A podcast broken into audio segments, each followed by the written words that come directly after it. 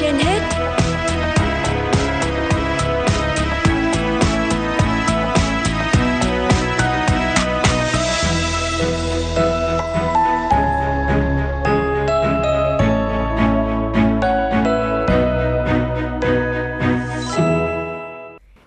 Lê Thông và Thanh Hiền xin kính chào quý vị và các bạn đang nghe chương trình Sức khỏe trên hết của Đài Phát thanh Truyền hình Hà Nội. Thưa quý vị và các bạn, ông cha ta có câu một chữ cũng là thầy, nửa chữ cũng là thầy. Nhưng để làm thế nào để người thầy ấy mãi là tấm gương sáng, là nguồn khích lệ, động viên và luôn chiếm được một vị trí đặc biệt trong trái tim học trò thì không hề đơn giản. Bây giờ chúng ta sẽ cùng nghe một câu chuyện về một người giáo viên đã khắc được tên mình trong trái tim của một cậu học trò từng được nhận xét là có tính cách dị biệt. Ngày đầu tiên của năm học mới, cô giáo trường đứng trước tất cả các bạn học sinh lớp 5, nhìn khắp một lượt và nói rằng Cô sẽ yêu cầu và đối xử bình đẳng với từng bạn trong lớp mình, thế nhưng đó là một lời nói dối. Điều cô vừa nói là không thể. Cô có ấn tượng không tốt với cậu học sinh ngồi ngay dưới bàn đầu tiên. Cậu bé này tên là Lý Đức Huệ. Cô trường phát hiện Lý không thể cùng chơi với các bạn khác. Quần áo của cậu bé này thì rách nát, người bẩn thỉu và thật khó để ai đó có thể yêu quý. Ngay cả bản thân cũng rất thích dùng bút đỏ gạch một dấu X to đùng trên vở của cậu. Cho đến vài hôm sau, nhà trường yêu cầu giáo viên kiểm tra học bạ của các em học sinh. Cô trường đã cố tình để hồ sơ của Lý xuống dưới cùng. Vậy nhưng khi xem đến hồ sơ của cậu bé này, cô giáo đã vô cùng ngạc nhiên.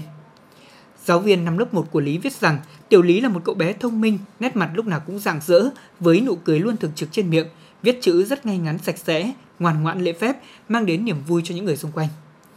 Giáo viên năm lớp 2 thì viết, Tiểu Lý là một học sinh ưu tú, rất được các bạn quý mến, nhưng cậu bé rất buồn vì bệnh của mẹ em đã ở giai đoạn cuối, cuộc sống gia đình rất khó khăn.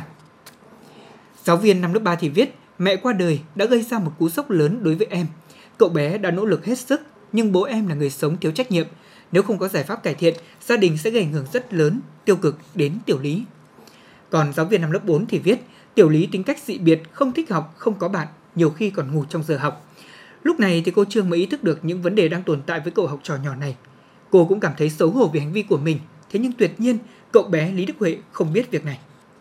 Đến ngày lễ của các nhà giáo, khi các em học sinh đem quà tặng cho mình, cô Trương càng cảm thấy dai dứt hơn.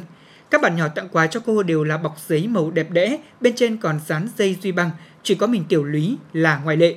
Cậu bé này dùng mảnh giấy màu da bò, dày bì và có lẽ được xé ra từ một cái túi đựng đồ tạp nham để bọc quà. Món quà là một chiếc vòng tay được sâu chuỗi bởi các hạt thủy tinh, có hạt đã bị mất và một lọ nước hoa chỉ còn một phần tư.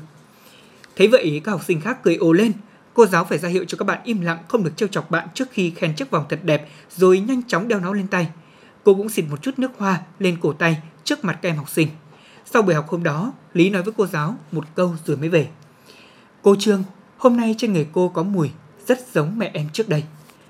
Khi các bạn nhỏ đã về hết, cô Trương ngồi lại lớp một hồi lâu. Cô đã khóc mất hơn một tiếng. Sự thay đổi tích cực. Từ hôm đó, cô không còn nghiên cứu về việc làm sao để có thể giúp cho bọn trẻ đọc, viết hay làm toán, mà nghiên cứu về việc làm thế nào để giáo dục các em học sinh. Cô Trương chú ý hơn đến tiểu lý. Khi học cùng cô, cậu bé này ngày càng cho thấy mình là một đứa trẻ năng động linh hoạt. Càng được cổ vũ, phản ứng của cậu càng trở nên nhanh nhẹn hơn. Cuối năm đó, Tiểu Lý trở thành đứa trẻ thông minh nhất lớp. Mặc dù cô giáo nói là sẽ yêu thương đối xử bình đẳng với tất cả các bạn trong lớp, thế nhưng Tiểu Lý đã trở thành con cưng trong mắt cô.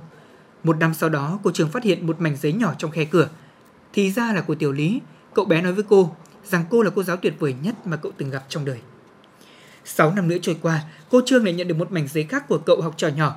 Tiểu Lý viết rằng giờ đây cậu bé đã tốt nghiệp trung học phổ thông, đứng thứ ba trong lớp về thành tích học tập và cô vẫn là giáo viên tuyệt vời nhất mà cậu gặp được trong đời. Nhiều năm sau nữa, cô Trương tiếp tục nhận được một lá thư. Lần này Tiểu Lý viết, khi nhận tấm bằng cử nhân loại xuất sắc, cậu đã quyết định sẽ ở lại trường tiếp tục học lên và cô Trương vẫn là giáo viên tuyệt vời nhất mình gặp được trong đời. Tuy nhiên lần này, phần ký tên có sự thay đổi và dài hơn một chút là tiến sĩ y khoa Lý Đức Huệ. Mùa xuân năm đó, Lý lại gửi cho cô Trương một lá thư nói là mình sắp kết hôn, không biết là cô có muốn tham gia hôn lễ của cậu hay không và cô sẽ ngồi vào vị trí mẹ của chú rể. Tất nhiên là cô Trương đã đồng ý. Hôm đó cô đã đeo chiếc vòng mà cậu bé tặng năm nào, xịt một chút nước hoa mà mẹ cậu bé từng dùng trước đây. Gặp lại nhau, hai cô trò ôm nhau thật chặt. Lý Đức Huệ thì thầm vào tai cô. Con cảm ơn cô, cô Trương. Cô vô cùng là vĩ đại. Còn cô Trương lúc này không ngăn được nổi nước mắt của mình. nghẹn ngào nói rằng, Tiểu Lý, con nhầm rồi. Là con đã dạy cho cô nhiều điều.